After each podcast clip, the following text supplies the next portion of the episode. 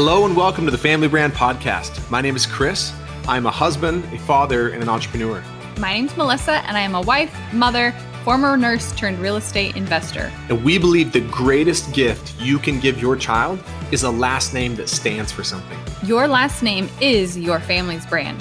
If you are a parent who wants to raise your child to know who they are, love who they are, and believe in who they are, this show is for you. We promise to bring you real and authentic conversations with parents and experts who are committed to making their family their life's most important work. This show will help you take a stand for your family and to raise your children by design, not default. Well, hello, everyone. Welcome to the Family Brand Podcast.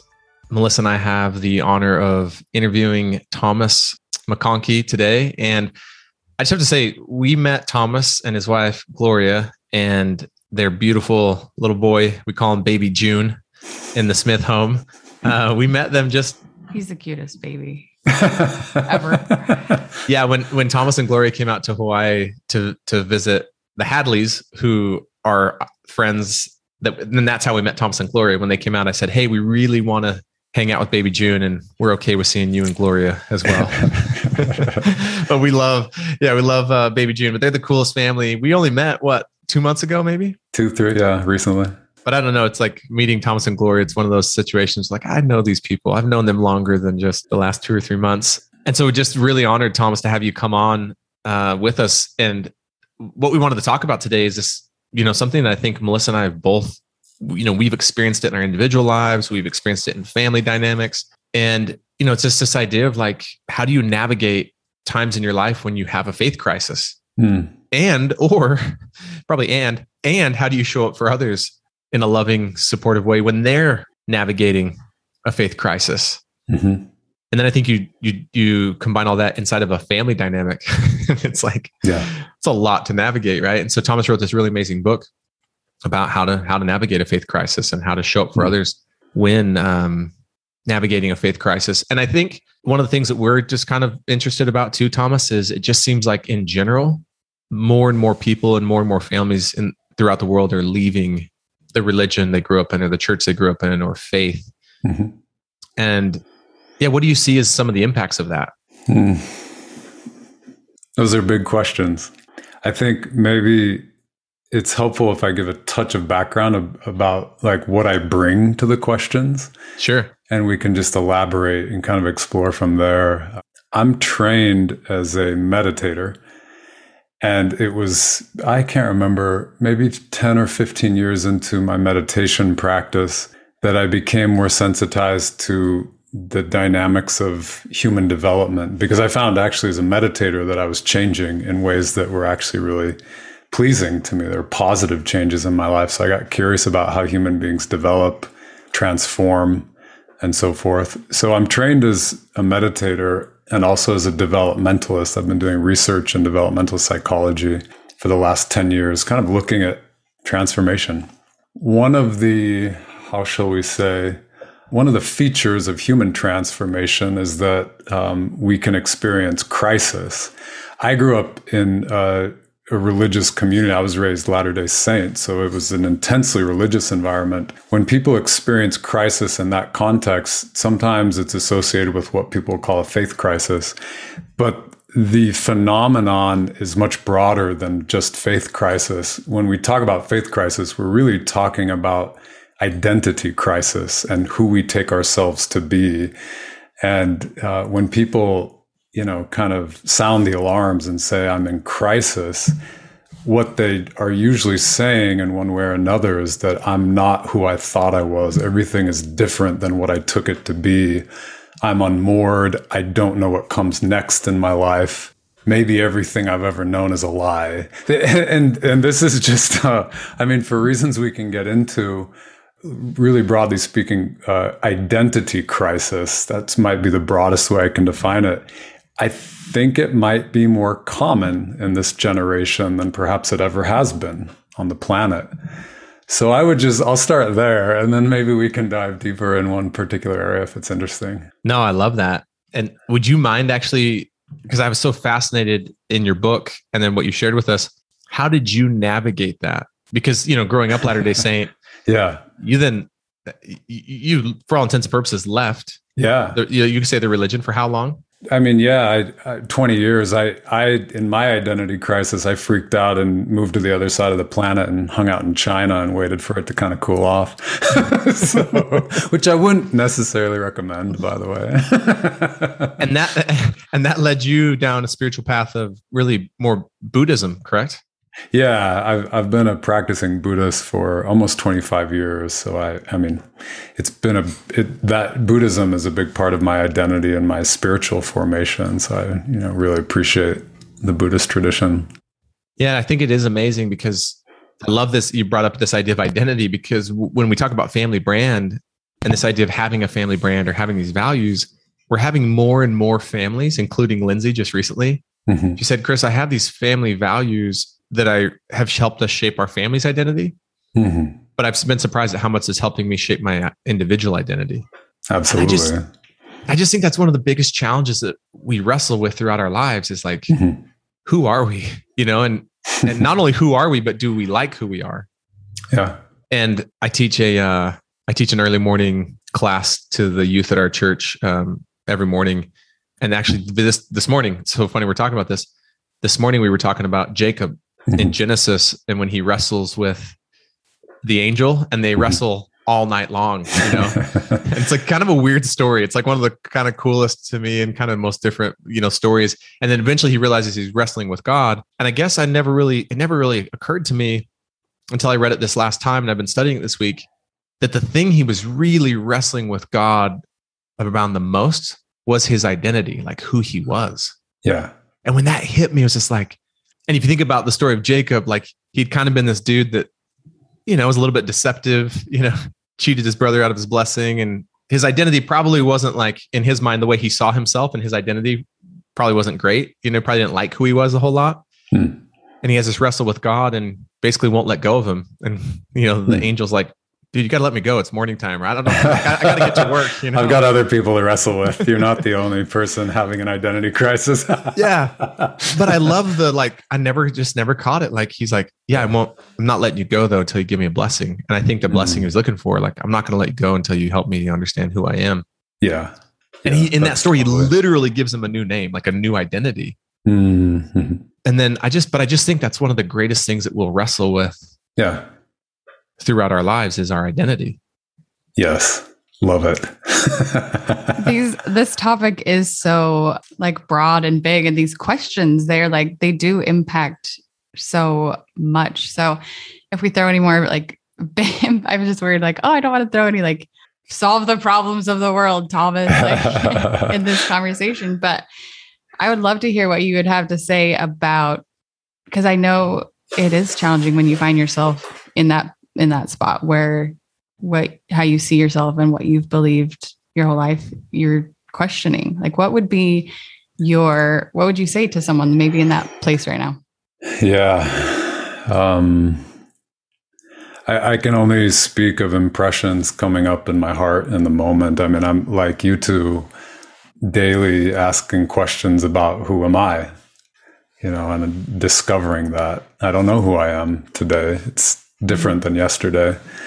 Uh, so if I just reflect with you in the moment, um, and you know, of course, my my Buddhist sensibilities will come through here. One of the great, I think, insights of the Buddhist tradition. They call it one of the marks of existence. It's what they mean by the marks of existence is it goes so deep, it's like it affects everything. And that's the mark of impermanence. Everything is impermanent, everything is always changing. In other words, I, whoever I take myself to be, it's not fixed. I have no fixed nature. My nature is to be changing. And that's tricky. We, we get into some deep waters really quickly here because, from a spiritual perspective, change is good. We we need to be open to change and willing to wrestle with the angel and willing to be given a new name to discover who a truer version of ourselves. And yet if we look what if we look at what St. Paul called the natural man, the natural man loves to be comfortable in the body and loves to have answers in the mind. I, I like this is actually a formulation from my a longtime Buddhist teacher of mine says the prime directive of the body is to get comfortable, the prime directive of the mind is to get answers. So here we are, these human beings that are, we could say, animal and spirit at once. And what the animal wants, which is safety, security, predictability, militates against spiritual growth. It's like wrestling and saying, no, I don't want change. I just, I want homeostasis. I want things how they are. And yet, when we're honest with ourselves, when we have a conversation with friends, with family, if we listen, we immediately attuned to like a quality in them that wants the exact opposite of homeostasis. They want to become, they want to transcend the self they are today and become something new. So I'm just kind of laying it out here. These are really intense dynamics as human beings. And when we get too much change, we feel like we're in crisis. When we get too much stasis, not enough change, we feel like we're stagnating and wasting our lives. We don't even feel alive. Mm. So, how do we artfully include these different dynamics of, we could say, stability and change that creates like a dynamic, rewarding life? I'm just riffing here, but that's yeah. how I might think about it. That's really beautiful. I've never heard that, but it's yeah. So we want to be comfortable in the body, and in the mind, we want answers. Right. One of the things I really appreciate about, and, and you know what, I'm actually going to go back I'm going to hmm. take back my words at the beginning. I said this is going to be about navigating a faith crisis. This is going to be about finding your true identity, which might at times feel like yeah faith crisis maybe you know yeah, it's like a different way said. of saying yeah it's a different facet of the same question i think one of the things i really appreciated about the book was how you took what some might call a faith crisis and said what if a faith crisis isn't actually a crisis right. what if it actually can be a good thing? What if it's right. an opportunity to like look deeper?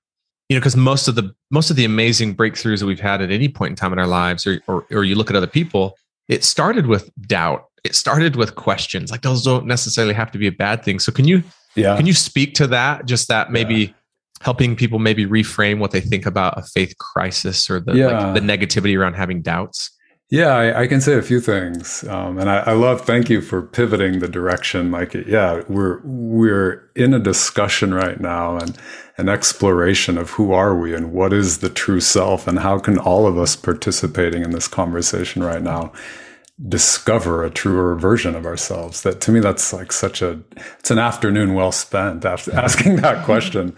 Um, I I think I write in the book and you know maybe some people have heard this i don't want it to become cliche but it's informative to me in in chinese they refer to a crisis as a dangerous opportunity weiji it's a different i mean crisis you know calls up whatever associations it does to our english speaking ear but to think of a crisis as a dangerous opportunity, I hear that meaning like, well, this actually could go very badly. There is true danger here. Things could go wrong.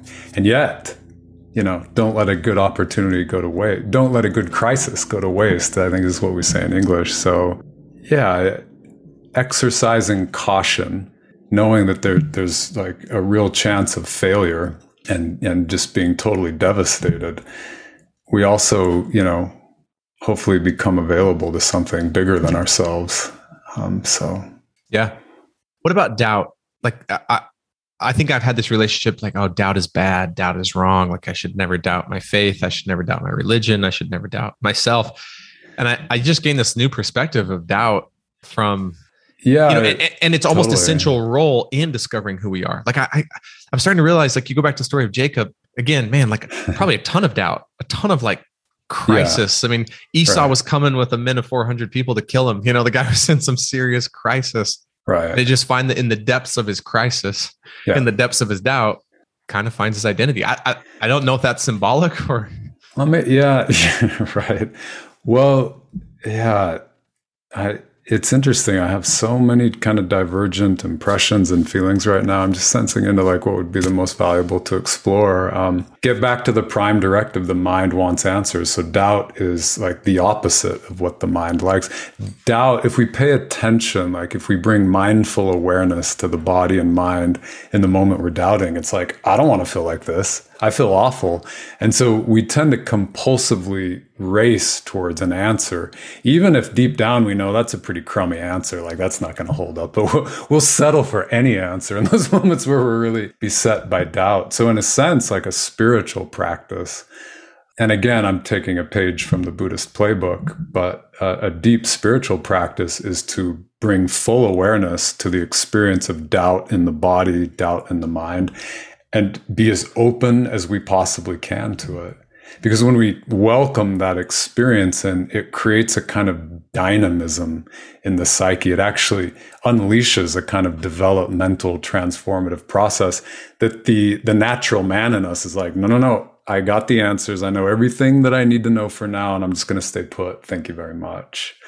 So, like, how much of that intensity how much of the discomfort of the experience of doubt are we willing to tolerate in a given moment? I think that's that's an interesting question to me. yeah, I love that question. Yeah, and, and something not and that I've been learning moving here to Hawaii is feeling because I would say in the place where we lived before, we lived there in the same home for seven years, eight years. And although we're not entirely talking about faith, we're talking about comfort. I was very yeah. comfortable there. Right. And it was a big leap to like change something and do something new, move to a new state. But as as we've taken that leap and gotten uncomfortable, it's been right. amazing to see what what has been able to come of that for me and for our family. Totally. Beautiful. I love that. Really nice. It reminds me I was in the back of a cab in Shanghai many years ago with a couple foreigners who were uh, we had a business relationship. I'll just say vaguely, but uh, we were just talking about I don't know what, and one of them, like out of nowhere in the conversation, is just like, "Your brain is operating at so many levels right now." He just stopped the conversation and made this comment about me, and like. I, I intuited in the moment, it's like, oh yeah, like I've been in China. So like it's such a different environment I have to be on my toes all the time, like all the weird smells and sounds. And mm. like there's something about a novel environment that just brings us to life.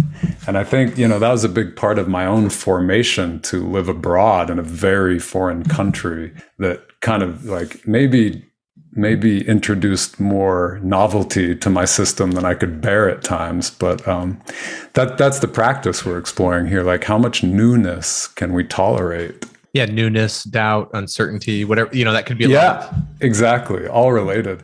And can i say something? Because we're we're meditating here let's say among other things on family brand and the the process of being in a family. We're talking about like letting doubt into our own experience working with that discomfort. This is not just self-indulgence as i see it. If, if we develop a deeper intimacy with our own doubt uncertainty our own unknowability when we see a family member change dramatically when like my sibling my parent is not who they like today is not who they were yesterday if I have a deep relationship with change and doubt and novelty, I can actually embrace their change as much as I have learned to embrace my own. And if there's any rigidity in me, if there's any part of me that is change resistant, that change is going to be a mirror reflected back to me. It's going to, their change might even drive me more crazy than my own change. So there's a, there's a spiritual practice here, but also like deep relationship um, that it engenders when we cultivate this basic skill, I think. Yeah, I love I love wow. that you brought that up because I think that is, you know, in the context of families, that is a really difficult thing to navigate when the person before you is not, like you said, who they who they used to be or who they were yesterday. Right. Or maybe even more dangerous, who you think they should be. Yeah, totally. Or who you want them to be, or who you think they need to be. You know, it's like and so I but I, I yeah, that's a that's another new connection that I hadn't made so the, the the new perspective I got around doubt, Thomas, and uncertainty and identity is like let's just say, for example, my identity around how I see myself. Yeah. Right. If I have a if I have a doubt that creeps in around my my ability to go do what I want to do in the world or make a difference or make an impact or like launch family brand, right? Like I'm I'm really comfortable with campfire effect, you know, that business. Then let's say I'm starting this new thing called family brand and I have this doubt around could I really do it and will families really embrace it? I think in the past, what I would do with that doubt is I would try to like silence it and like push it away and just like Yeah. positive self talk and Yeah. meditate the doubt away or Yeah. affirmation the doubt away. And I think I might be really missing something by doing that and trying to suppress it from where I got from the book. Is like, oh, what if you just leaned into the doubt to see like, well, what it, what's the deeper exploration here that like Right. not being afraid of this doubt, it might really lead me to a breakthrough or a possibility or a new insight. Right. And in fact, there might not be any other way to fully continually step into who you are without the doubt. Like it's actually, you know, just not seeing it as something that gets in the way, but seeing it as actually necessary, Yes. welcoming it, almost in some ways, maybe being a little bit grateful for it. Right. But the connection that you just helped me make is the more I do that, I'm less shaken or intimidated or fearful of like when other people start to doubt. Cause like I can understand it and that maybe even come from a place of compassion. yeah. Exactly right. Yeah. Beautiful. What's been your experience of when you when when you've seen the two different approaches, like a family member is struggling with their Mhm. identity, whether that's in, in around their faith, their religion, or just something in their life. Yeah. What is the approach of me being freaked out Yeah. what's that like for that person over there who's in the in the faith crisis or in the doubt and then their family's response or reaction is to freak out even not intentionally sometimes Right. Well, what comes up for me if I, you know, and I have a lot of siblings, I come from a big family. If you come from a big family, you're guaranteed to always have at least one crisis brewing at a given time, if not many. So when you say that, I'm like, oh, how many siblings can I think of who are in a tough spot? Um, I mean, when you talk about having a fundamental friendliness towards not only my own doubt, but another person's doubt and crisis, the word that comes up is faith. It's like in my own life, I've had an intention for many years to romance doubt, to like have a deep, a genuine relationship with doubt, so much so that I've seen so many times on the other side of doubt what comes up as a new kind of knowledge, a new kind of knowing, a new kind of faith. So I, I think about one particular person who's dear in my life and close to me, who's, you know, in a process of his own kind of transformation and we could say crisis of sorts. That doubt he feels, it stimulates a deep quality of faith in me. Like I deeply trust his doubt. I, I trust how generative his experience of doubt is. Doubt, doubt, doubt has its genius, right? Doubt, doubt can become caustic and toxic, and there's a certain kind of doubt that's neurotic, and we're just spinning our wheels all day and wearing ourselves down. And we want to avoid that kind of doubt, but the deep, like the true, true doubt, like letting it deep into the body, deep into the heart, and letting it do its work, like really work our soil deeply that is you know turning the soil for next season's harvest. That's preparing the way for newness to come through. So I, I have you can hear me kind of eulogizing it. I have like a real respect like a devotional respect towards genuine doubt fierce doubt. That's amazing. Well i love how intentional you are with your language around it. You even said i have this friend who's going through a transformation. Yeah. You know maybe you might call it a crisis Hmm. just even that like that reframe of how we look at someone in a Hmm. crisis it's like Hmm. they could be in a crisis or they could be in a in a in an ongoing transformation yeah I would love to. I'm also taking words back from the beginning, but I think it could really serve listeners to just hear a little bit more of your story, Thomas. before we do that can i ask him one question just right off the heels of what he just said? Hmm how do you then thomas because that's one thing i realized from your book too is there there's a type of doubt that can like take you out. Yeah. It doesn't serve you. It is cynical. It is like yeah.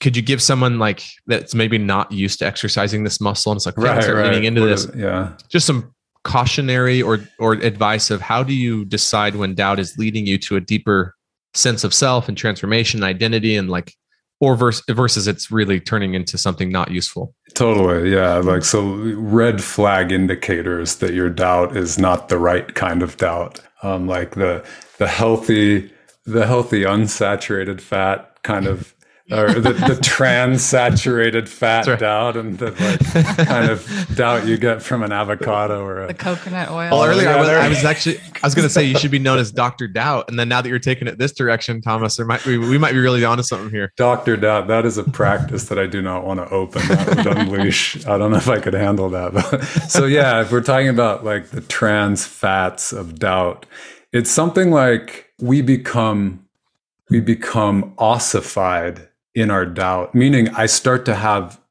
faith in my doubt. I start to believe my doubts, like my doubts are the truth. And they kind of take over. I become sclerotic. I can't change or move or be adaptive anymore. That would be bad doubt.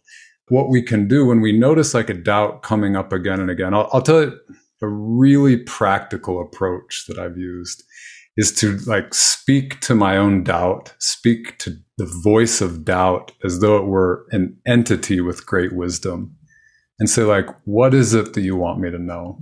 What's your nugget? What's your kernel?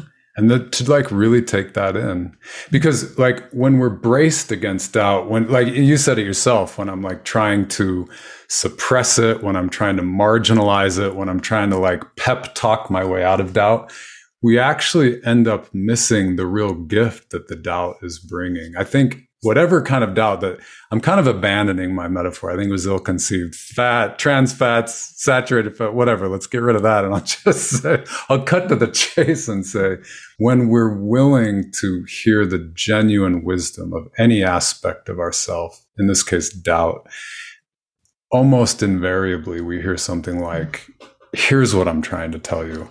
I'm bringing up doubt because I don't think you've considered these really important aspects of the situation. And I don't want you to move ahead without really deeply taking this possibility in. There's always wisdom in it. So I think to to let go of our notion that doubt is bad for us, it's unhealthy. It feels rough. Like it, naturally we brace against it, but we if we relax into it and dialogue with it a little bit deeper, it reveals its wisdom that's probably the most useful thing I could say about that to the listeners. yeah, I love that. And trusting that whatever this doubt is bringing up is going to lead you to a place where you find more truth for your, for yourself or more right. whatever it is at the other side of it. Yeah, exactly. So maybe does that feel complete? I think maybe another a little bit of a loose end here on doubt we hear this voice in our head, this voice of doubt, and we start to believe it. In which case, I would say doubt gets toxic when we don't doubt our doubt deeply enough. Yes, yes, doubt what you know. That's that's what we do naturally, but also doubt that you know something about who you are, but also doubt that you don't know something about who you are. It's it's being more doubtful actually that helps us out of the doubt cycle. you could say. That's another yeah. way of saying it, may, perhaps less clear than what I well, just no. said. no, I think it makes sense. Yeah, I love it. And I love that there's wisdom in doubt. And I've just, I've seen doubt before though, in even in my own life that it leads me to a place of like becoming very cynical and like, yes, not compassionate, you know, resentful of people, re, you know, harming, you know, close relationships. It's like, I, okay, that kind of doubt right. isn't leading me to more faith and right. more of who I am. Right. So yeah, I just yeah, that was that was really helpful. But yeah, I personal yeah. story. So yeah, I love to. Your story is so cool. Just whatever you're willing to share. I don't know. and I think I'm not, not. I don't have anything specific in mind. I'm like, oh, but I just think your personal journey really. What I know of it, I I don't know that I even know your whole journey, but I think it really speaks to exactly maybe what we're talking about. Let me, yeah, in the context of doubt and identity crisis, let me think about like moments on my path where doubt felt really vital. I mean, you know, one aspect of my path that was very challenging, um, but it it turned out to be a really healthy and growthful part of my life was doubting what people told me. You know, like any human being who grows up anywhere, um, the elders told me what was important, what was true, what was laudable and respectable, all that stuff. And there was something in me that just doubted it from the very beginning like is is there no other way? That was difficult as a youngster because you know i was i was a teenager or you know most of us come into our voice of doubt as a teenager and we start to ask new questions but i didn't really have anything to go on from there right? I i didn't have um like a greater kind of tradition or holding environment to like keep me from spinning my wheels and just endless doubt. So it, was, it, it, brought up really disorienting time for me in life. It was very difficult. But in hindsight, the doubt is what kind of cleared everything away to make room for something new. Um, so I, I, I find I'm speaking vaguely in the moment, and I know when I listen to speakers who are not actually revealing themselves, I start to yawn and my eyes glaze over. Like, what are you actually saying? well, I, so I'll make it interesting here. Um, I grew up in a in a, a, Christian community, and there was a particular brand of Christian faith where I grew up, and I had intense doubts about it, very intense. I just, you could say, I didn't buy it. It just didn't. It wasn't like getting into the marrow of my bones. So I'm like, no, I reject it. And I, like I said, I kind of had my freak out years in high school, then moved to Asia, and that's how I coped. But you know, with the luxury of hindsight, I look back and that period of doubt actually tilled the soil for me. And what I found later in life was a profound sense of faith like a, a, faith that feels deeper than deep. And it was it was beyond any concept i was given or brought up with. It was it's a faith that's beyond even my own understanding but it's just it's just like right coming right from the heart of me. And that's the paradox here that like for me to discover true faith it happens to be i happen to have christian faith and be very devoted to the you know the christian tradition but it need not be faith in any particular thing. All i'm illustrating is that at the very very very heart of true doubt sprang up this quality of true faith. And so i learned in my own experience that these two go together. And it would have it would have been a tremendous loss had I not gone all the way with doubt. Because I would have, had I not doubted so fully in my own faith crisis, I think I would have ended up somewhere like taking half measures, settling for some kind of superficial, socially respectable kind of faith that actually didn't come from my true core. I can. Yeah, you guys are smiling, so I can tell it got a little more interesting. no, I think that's. I hope. well, and what I love about the story is that you're not just saying that like like practically speaking or theoretically speaking. It's like no, it really like the very brand of Christianity you left. Yes. You returned to 20 years later. Right. Which probably, if we would asked you at the time you'd left or when you're five years into that, hey, how likely is it that you would return to the I don't. I'm. I can only guess. He'd probably be like, well, probably really low. Probably oh, I would really have said like, chance. let me talk to that person who wants to come back here in 20 years, and I'm going to tell him what a sellout and a fraud. like I would, I would have, I would have been pretty upset about the possibility. I think. Yeah, you bring up something I think that's really interesting though. That's way harder practice. It's easier, way easier said than done, and it's something we talk a lot about in Family Brand. It's like, can we create and hold space for every member of our family to be who they are as they are Right. Like, because it's really easy, in my opinion, and in my experience, to create and hold space for people when they're who you want them to be and they're making all the choices that you would want them to make. But when they're not, like like yourself, like I have a child maybe who departs from the path of the the church or the religion or the faith I would prefer. Right. Well, can I still create and hold space for them? And the scary thing I think about this idea of holding that space is in space they can move even further away. That's right. But in space they also there's the space to come back. Yeah, totally. And so I just think your story is just awesome. And and there was this research we read one time based that kind of formed a lot of our opinions about family brand and the categories we have families create values in. Mm-hmm. And this one particular researcher went and lived with this family that they had deemed to be like a strong, healthy, connected family. And while living with the family, the researcher uh, described this experience where they said there was a deeply, deeply religious family. I mean, they read the mm-hmm. Bible every night together. There was, you know, spiritual and religious, like, you know, monuments, if you will, all over in their home and just different artifacts. And and said while living with the family, he gets a letter from his son in college, this like seven page letter that's telling him, Hey, dad, I'm I'm not I'm no longer going to be a member of your faith and I, I actually don't even believe in God. Mm-hmm. And the researcher's like, Man, are you gonna like what how are you gonna respond? And does that affect you? And does that upset you? And are you gonna tell him like that he's wrong? And the dad kind of chuckles and he goes, Oh no. He's like, I I had my you know, faith journey in my life. And I would never want to risk the relationship with my son hmm. over his beliefs. Like I'll just, I'm just going to love him and I'm sure he'll figure it out. yeah. And the researcher was like blown away. Right. Yeah. And so I just love that story that, man, can we really create and hold space for people when they are right. on their journey, when they are right. right Because I'd hope they would do the same for us, you know? Totally. Yeah. Here, that I love that. It reminds me there's a beautiful image in Zen Buddhism, Suzuki Roshi. He says, How do you control an ox, this kind of unmanageably fierce beast? How do you how do you control an ox? You give it a wide pasture. Just let it loose. And at some point it, it does its ox thing and then it just lays down in the meadow.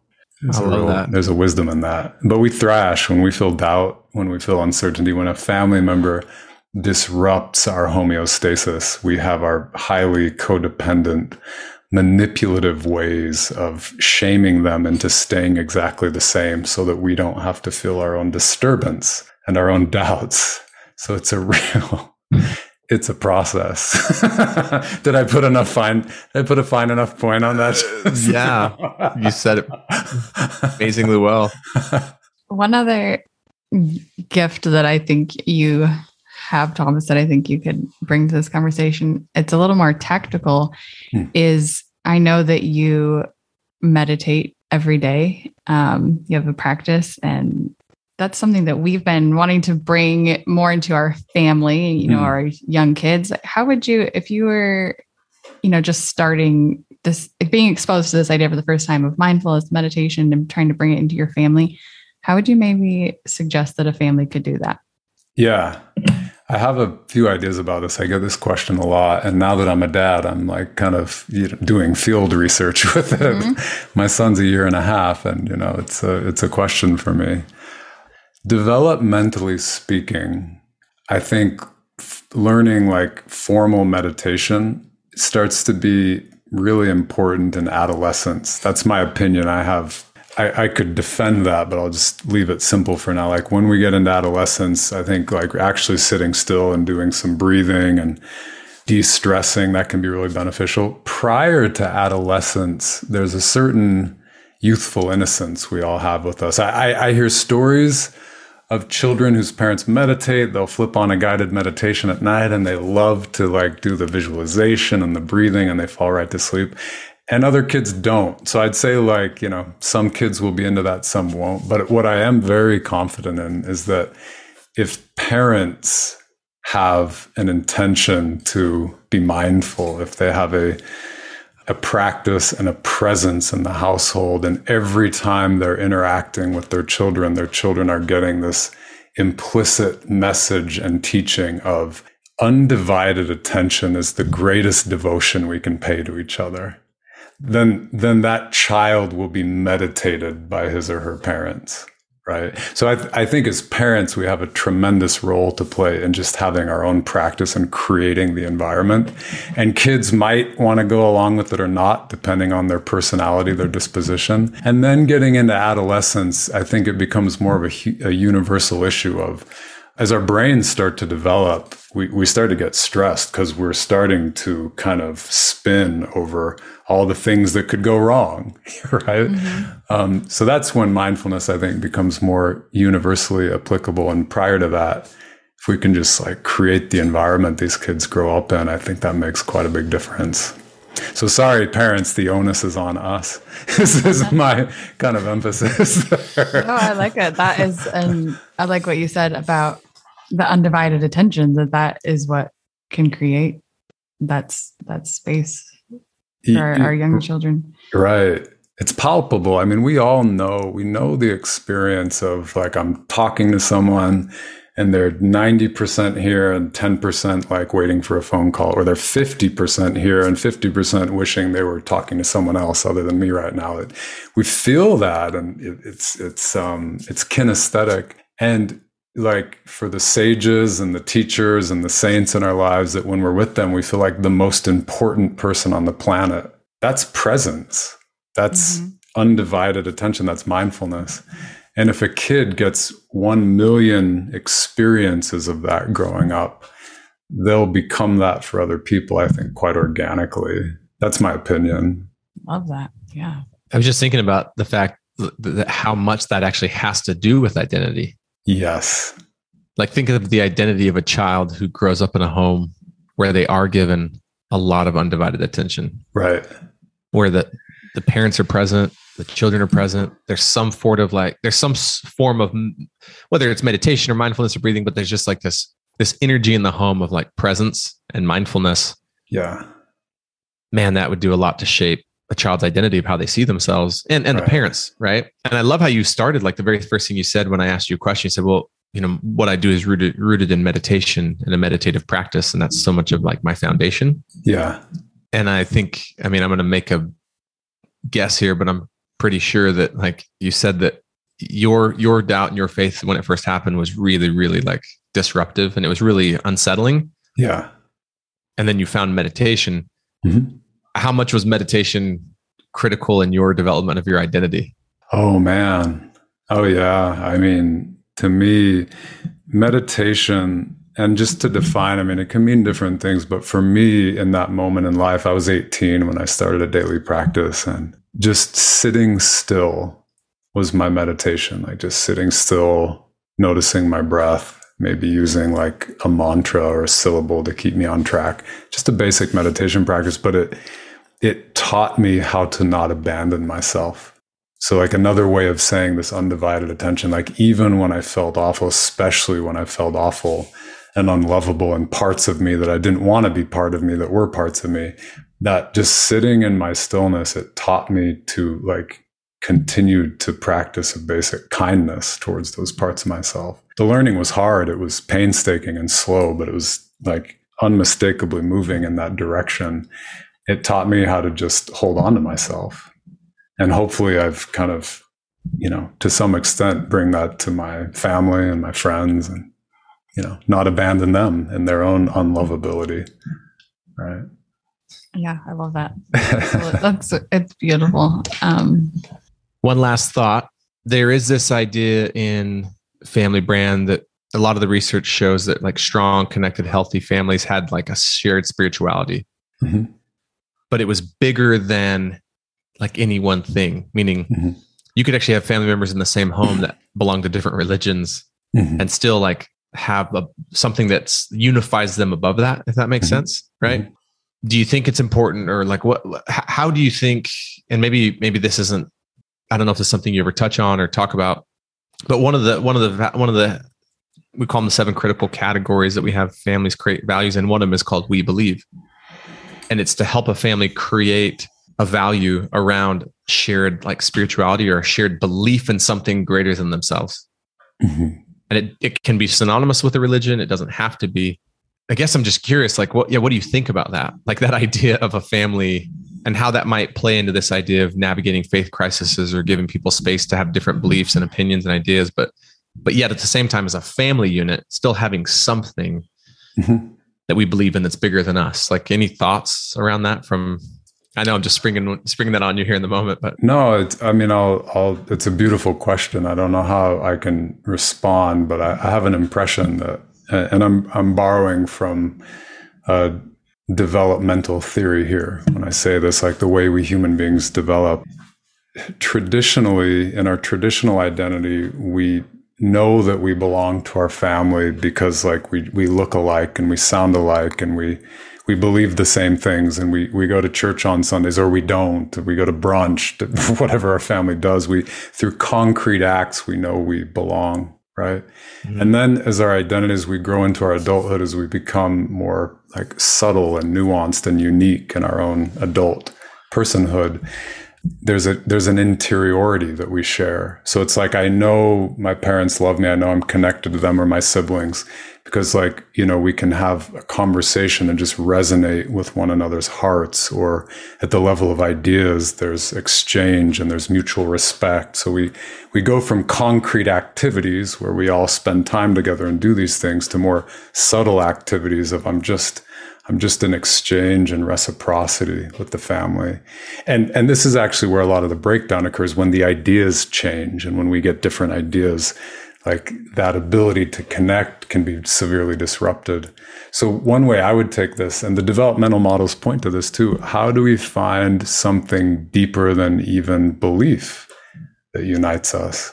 And there are, there are different ways to access this, but I'll, I'll just say as a meditator, I found to be invaluable can we can we learn to like really experience stillness together stillness, silence, spaciousness. As we do this, we touch into our fundamental sameness, our unity.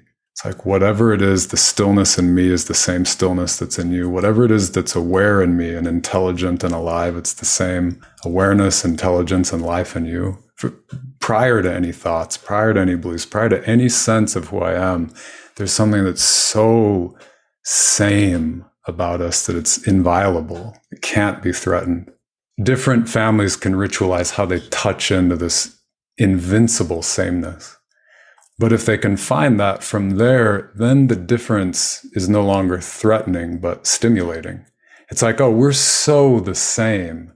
Like we're, we're like buried in the heart of God and universal love, or whatever we call it. We're the, we're the same stub, substance. We could never be separate from each other, in which case I'm not threatened by, like, I think your political ideas are totally cuckoo, but I'm so the same with you that it doesn't matter at all. Right. So I don't know if I'm responding adequately to the question, but if we can find the deep, deep, deep sameness, then the difference is stimulating. If we're caught in the difference, the difference is very threatening and even corrosive. So uh, back, we're back to this path of opposites. I started at the beginning in identity crisis with stability and change. I think sameness and difference, if we feel totally disrupted and disconnected in our family life, it might be time to really get serious about how can we ritualize like the sameness I, I re- that this is my worldview. In, in, Buddhism, it's Buddha nature. In Christianity, it's uh, it's atonement. That actually, it's our it's our being animated through the love of Christ that makes us the same. Whatever your worldview, to to find the sameness that we can agree on and connect to, then the difference is easy to work with. It's fun. We want it's the spice of life. So. And it is, you're right. When when fundamental ideas or beliefs change for a member of the family, it's so easy to go straight to like, oh, we're so different. Now. Right. And create, you know, a, a, gap, whether that's, you know, you, I don't know, you just, you just feel different. So I yes. love what you're saying about, no, at the root of it all, like finding the sameness. Yes. And how healing that can be. Right. It's threatening though, because to find that sameness, that stillness, it requires us to let go of everything we think we know about ourselves and the world and others. We have to like kind of strip ourselves down into our, you know, our our, our just raw vulnerability. Stillness, silence, openness is profoundly vulnerable. But if we can meet each other together in this vulnerability, good things happen in my experience. It's amazing. I think you just gave us some really great ways to talk about that particular category if we believe that like we're, we're striving for sameness that's bigger than any one of us. Yes. Yeah totally. Yeah we believe that there's something inviolably inviolably that's hard to say. We believe there's something like so profoundly the same in one another that we share and we will always share that no difference between us can actually threaten us. That that's how i might respond to that. It's beautiful, man. beautiful. Would you have any final final thoughts? Well, th- this impression came up a moment ago. I'm just feeling it like I don't know if the moment is past. I, I think it's just a story I love to tell because it's pure goodness, and I and I love the work you guys do with families. So I'll just offer it because it's another. I mean, I've I've spoken. I hear like the amount of Buddhism I've injected into this. I love it. this, Great. this yeah. interview. I'm, I'm mindful of that. I appreciate your open, you know, just your, your attention and your, your interest. Uh, but really from the school of developmental psychology, there's uh, an abundance of insights into how do human beings grow in a healthy way? How can families develop and grow and change in a healthy way? My colleague, uh, I remember we were driving to a retreat. We were teaching together in Portland, and my wife was in the car and she was pregnant with baby June. And my colleague, she's uh, almost twice my age, and she's a life, a career educator and developmentalist. She's one of the world's experts in the subject, and she's raised kids. So of course, we're hanging on her every word. Like, hey, how can we be parents? And what she said is so simple. I'll never forget. It brings me joy every time I think of it. But she said, with your kids, all you got to do is want them. That was 50 years of research and education. Wow. Like all you have to do is want them. Hmm. And like the more I live into that, the more it's back to this undivided quality. Like when I see June, like everything in me is just like, I want you no matter what. And and like June's a kid, like we, we have an easier time, I think, as adults, like wanting a one year old. Sometimes it's not that easy to want a one year old. but what about like the inner one year old in us 40 and 50 and 60 year olds? Like, oh, you're having an identity crisis. Oh, you left this faith tradition that means everything to you. We, we go to, I don't want you in a split second. But like, what if we, as parents, as brothers, sisters, as like family members and people who share a community, what if we just like wanted each other no matter what? Like, Chris, you're in an identity crisis right now, and I don't like your tone with me, but man, I want you and I want this crisis. It's mine too. I care about you. I'm not going anywhere. Like, what if we just wanted each other? So that that's the teaching that's so alive in me, and I have I haven't even begun to explore the depths of it like my my colleague and my teacher has. But it, I love the question and the practice. And, that was a mic drop. I'm glad we included it. I thought we were done. I'm like, no, that's a good story. I want to talk about yeah. my colleague Terry. it's actually even maybe, man, we talk about belonging and now that's the greatest desire we all have. But I think even another way, maybe more powerful, is to say like to feel wanted. Like you can't feel like you belong without. Yeah, that's that's amazing. De- developmentally speaking, we feel wanted far before we feel belonging in terms of just what comes into our system as we're growing up as like the day we're born. It, it's the experience of like when we come out that birth canal does the world want me or not? That is the first impression we get. We get it i think in the womb i believe and it starts from there. Yeah maybe belonging is actually what you feel when you do feel wanted. Maybe that's the outcome right? It's like yeah, developmentally, we can't actually feel deep belonging unless like we feel wanted prior wow. to it, it unfolds developmentally. So right, so you're it's a deep teaching. She said it, and I didn't. She said this years ago. Whenever a couple of years ago, and I was just like, whatever she just said, like there is so much truth in that. I don't even know what to do with it. So it's it's fun to share with you too and reflect on it now. It means so much. Yeah, it's really incredible. Well, you've like blown us away, Thomas. I'm so glad that you agreed to come and and and uh, real quick, where can our listeners learn more about you and the amazing work you do? Right now, I do my work for a nonprofit called Lower Lights. So you can go to the website is lowerlightswisdom.org and we have, you know, all this stuff, you know, Tell reading yeah, what are you? Well, I have, a, I have a podcast which is really fun to do. It's called Mindfulness Plus with Thomas McConkie. So they're bite-sized lessons on mindfulness that you can do in your day. Um, we have online courses and blogs and you know content yeah. if you're interested. And we'll provide obviously a link to all this in the show notes so you can access that directly if you want. Okay, a couple couple of questions that I never tell our guests we're going to ask them. You ready for me to spring a couple on you? Sure. No right or wrong. Because this has been tightly choreographed up yeah. till now. we had everything, everything rehearsed we with Thomas. Sprung any questions, including pretending that I didn't know if I was going to share that last story. Yeah, that's right. it all unfolded just as planned. and I know that your Gloria is not here to share this with you, but just off the top of your head, if I was like, "Hey, Thomas, what would you say that when you think about your family, right? With your you, Gloria, June, baby June, your family brand, what do you guys stand for more than anything? Mm. What what comes up for you? Unconditional kindness. Love that. Okay. If I was to say, hey Thomas, what do you and a, what do you and your family want to be remembered for one day? Like you're like let's let's look out into the future 10, 20, 30, 40, 50 years from now. And other, me and Melissa are sitting around one day and we're like, oh man, Thomas and Gloria, they're just devotion. Devotion to a good cause. It's awesome. I love asking these questions because I'm always inspired by what people just what what comes up for them. You know, like unconditional yeah. kindness and devotion to a good cause. It's like, yeah, those are powerful ideas that you could really build. Yeah, a lot of things it, around. It was fun to like muster all my confidence and like try to stick the landing there because I'm like, what would Gloria say? She's not going to say unconditional kindness. So, so no, I think just, we need your help. We need some coordination in our family. I don't think we're all. No, I love it because I don't. I just don't think as families we, you know, we think a lot about it in our person, in our, in our like maybe business brands and things like that. But it's just fun questions to consider. It's yeah. like, what, yeah, what do we stand for? What would we want to be remembered for someday? I feel the power of it. It's beautiful. And I can see how that would allow families to cohere together, to create a deeper coherence and get moving in the same direction. That's that's gorgeous. Yeah. What what beautiful work. Thomas, it's been a delight. So appreciate you and your time and and who you are in, in the world and what you're doing. Thank you so much. Thank you. Yeah, I've enjoyed it so much. I love you guys.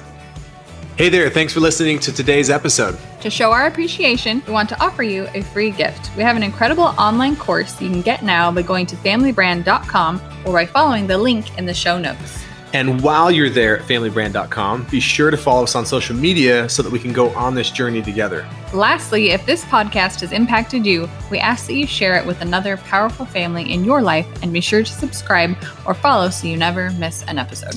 We will see you in the next episode.